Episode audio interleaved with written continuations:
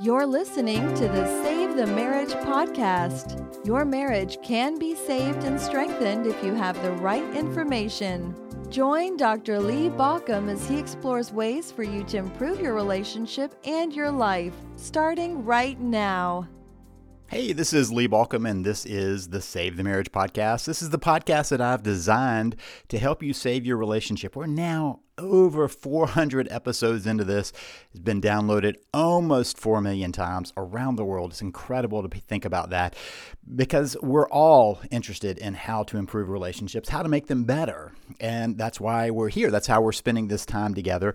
Usually, what I try to do is either bring you a piece of information that will help you or respond to a question that you might have. Uh, if you've been listening, you kind of know that's what, where I've been digging in because it's important for me to try to answer your questions, knowing that that tells me exactly where you're struggling. And today I want to talk about a submission uh, because I've heard this so many times from people.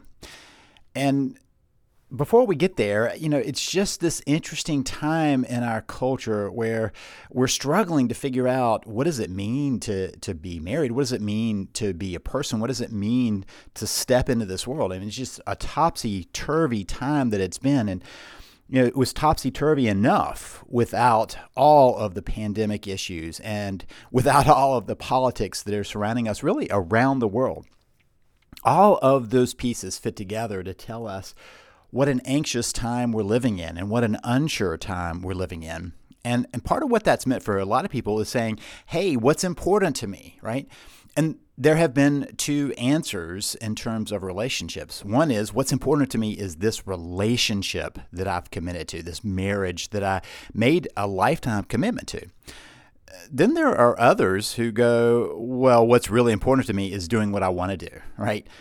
of having my own life and, and not having to answer anyone. And the sad thing is, there is a place for healthy interaction where both people are happy to be where they are. And what makes me sad is when people talk about, I don't want to have to be asking permission from my spouse. And as far as I know, many times it's not about the permission that we're really struggling with, it's about being fair to the relationship. And that struggle seems to be from all walks of life, from everyone I talk to, which kind of brings me to Anne. Uh, Anne says that she's listened to just about every episode that I've put out there, and she says, and this is her email We've had many ups and downs on the road to creating a new path. I'm a very self centered person, and that has been the biggest problem in our relationship that I don't put him and his needs and those of our marriage before my own. So, my question for the podcast is how do I break the habit of putting my thoughts and feelings ahead of his and what's better for the marriage? There's so many different layers and to your question.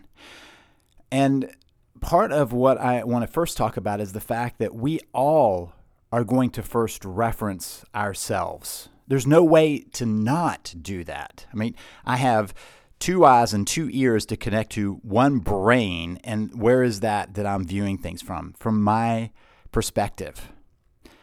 I kind of always like watching like movies or, or even TV shows where they are able to shift perspectives so you see an other perspective and maybe you assumed one thing. You may remember years ago um, that some of those nightly shows on TV would show you one whole side of a situation. And I remember many times, like it'd be a crime event that they were talking about. And so they'd show you one whole side. And, and by the end of that, you're like, that person is guilty. There's no doubt about it. And then they shift perspectives and they share the other side, and you go, well, that person, there's no way they're guilty. And all that's changed is per perspective. But we're stuck with our perspective. I mean, we can modify our perspective, we can see things better, more clearly, but and you're always going to start with your perspective. There's no other way for anybody to, to do that interesting thing over the course of my career is I've sat with many couples where one person will say, You're being selfish. And I've heard this from every context. You're being selfish for wanting to leave the relationship. You're being selfish for wanting to stay in the relationship. Selfish on both sides of that same coin, right? Of leaving or staying. And and so one of my observations when I hear people talk about being selfish is that whenever somebody says you're being selfish, it's almost always because the person they're accusing of being selfish is impinging on their selfishness, or to be more clear, their self centeredness. Again, we're all going to start with our own perspective. There's no other way for you to view the world. Now, there are some ways for you to consciously make a shift. And, and the reason I bring this up is because sometimes this whole question of, you know, how do I not see it from my perspective? Is really a question of that somebody saying you're being selfish. And I just raise the question is that really the case, right? And, and, it may be, right? I mean, there are times when somebody is so focused on what they want, what they can get, that they can't see beyond that. But there are lots of times when that is put out there by somebody who's seeing it from their own perspective and they're reacting to the fact that their partner is seeing it from their own perspective. So they're both in their little silo viewing the other person and missing the fact that that's where we always start. We always start from our perspective. Can we enlarge it? Absolutely. But I want to bring in another piece before we get to that enlarging piece. And that is the fact that if you are always putting somebody else's needs, another person's, another relationship, or anything else, always in front of your own, you're headed for disaster eventually. Therapists love to use the example, and it is absolutely true. But you know, it, it's it's so overused, and I'm going to risk it again anyway. If you get on an airplane and you're getting ready to fly, they give you some directions on what to do in case there's an accident. And the very unlikely event that there's an accident. They always give those instructions, right? They tell you how to buckle your seatbelt. And then they start talking about if the cabin is deep pressurized, so there's not enough oxygen for everybody to, you know, get what they need, then the face masks are going to drop automatically from the ceiling. And what they say is always put your on, own on first before you try to help somebody else. Put yours on first. And there is a very important reason why if somebody beside you is struggling to get theirs on, they're not going to be much good helping you get yours on, right? I mean, if they can't get their own on, how are they going to help somebody else? And so now we multiply the effect. If they pass out from lack of oxygen, and you pass out from lack of oxygen because instead of getting oxygen, you're helping them, now you have no way of helping them.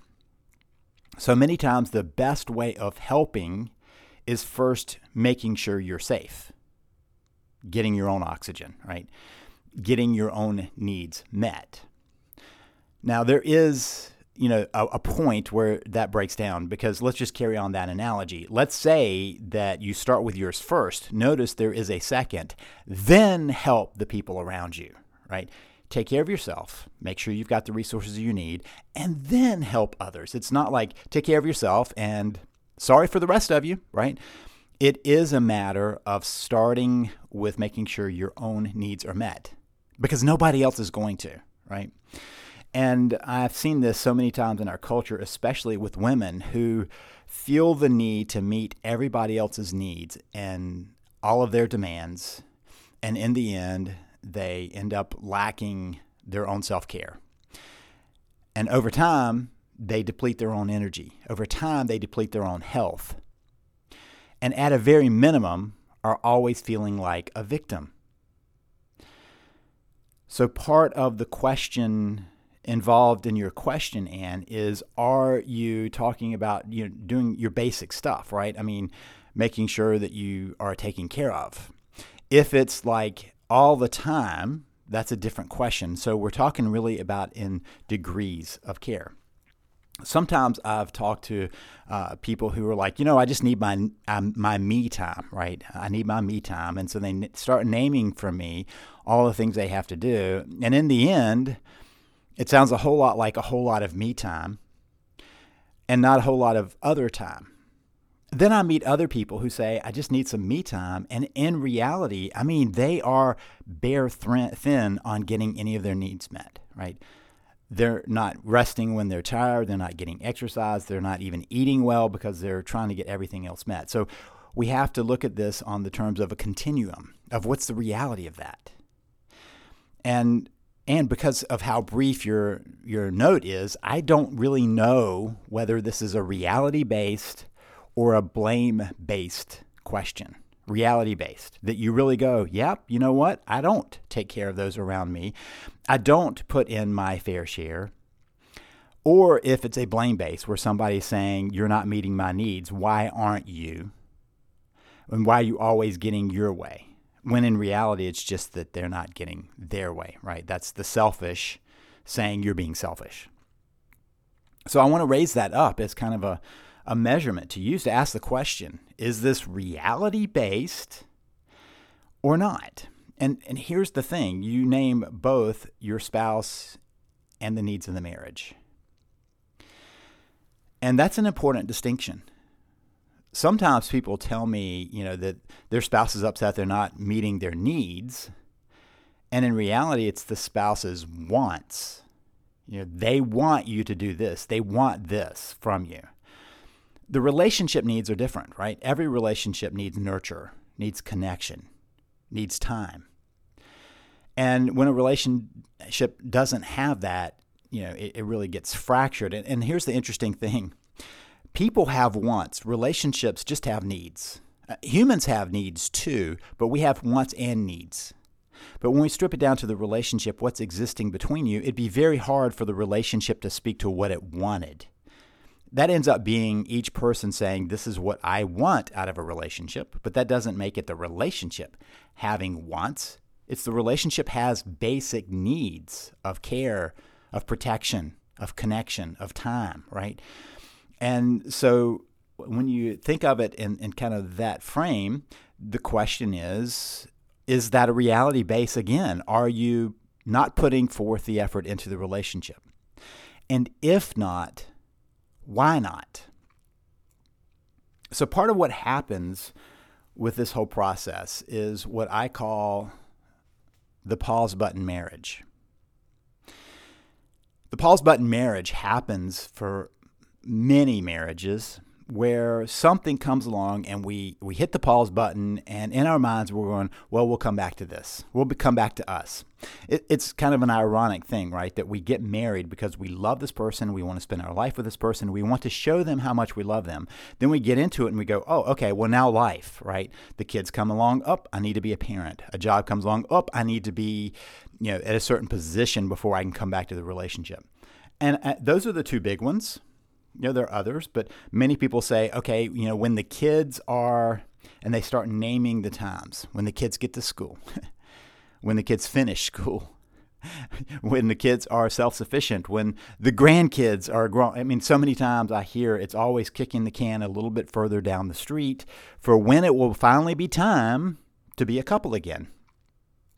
So, kids, that's one way we hit the pause button.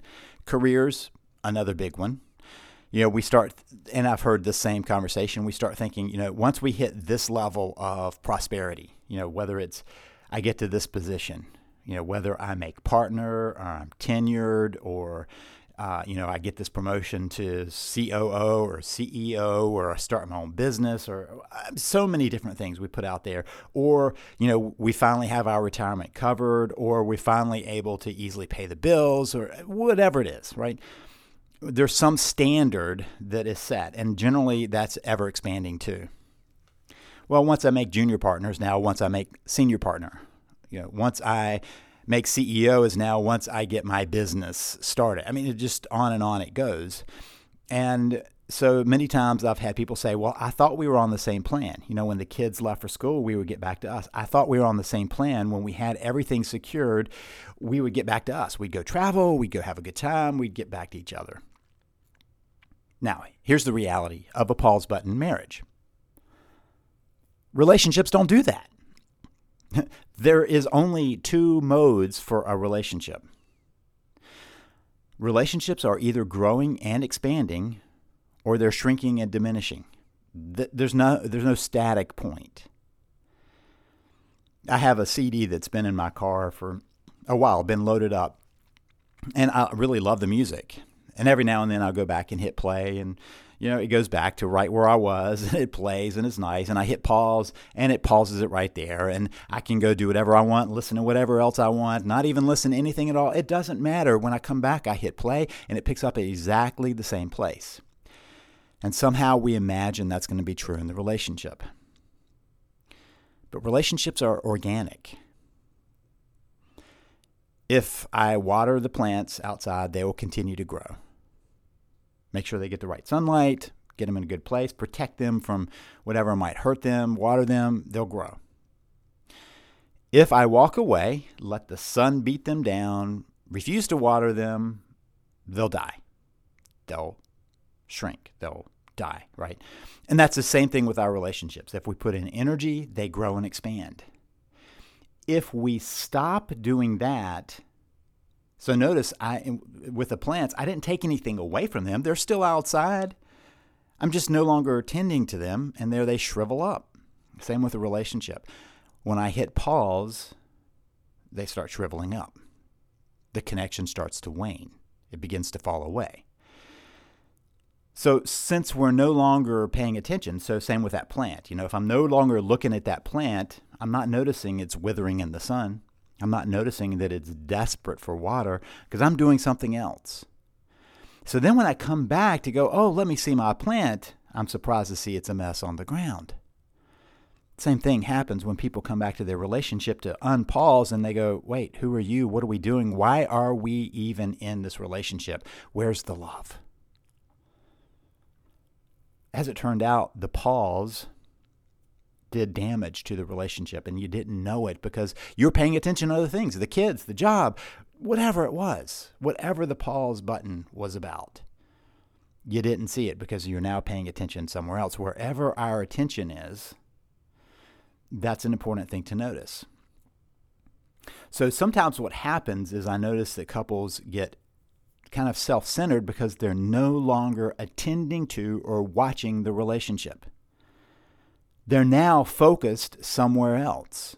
So when they realize something's wrong with the relationship and somebody's saying, I can't believe this, you never put anything into the relationship, why don't you care? You're only caring about your own needs. The fact is that there's a high likelihood that both have done some of that. It's just that one has noticed the withering, one's feeling the pain. So, Anne, that may be the case for you. It may be the case that you know you are just having hit the self-centered um, or the, the the the pause button, or it could be that you're self-centered just like everyone else is. Now, it is also possible that you are entirely accurate. That you get focused on your own self to the neglect of the relationship and your spouse. It's entirely possible that there is no more energy going towards those. I would raise the question of what caused that. Where did that happen? Let me suggest a path back to that is trying to see things, practicing seeing things from another perspective. What often happens when people are having a, a conversation or a discussion or an argument is they're trying to convince the other person of their viewpoint, not listening to the other person's viewpoint.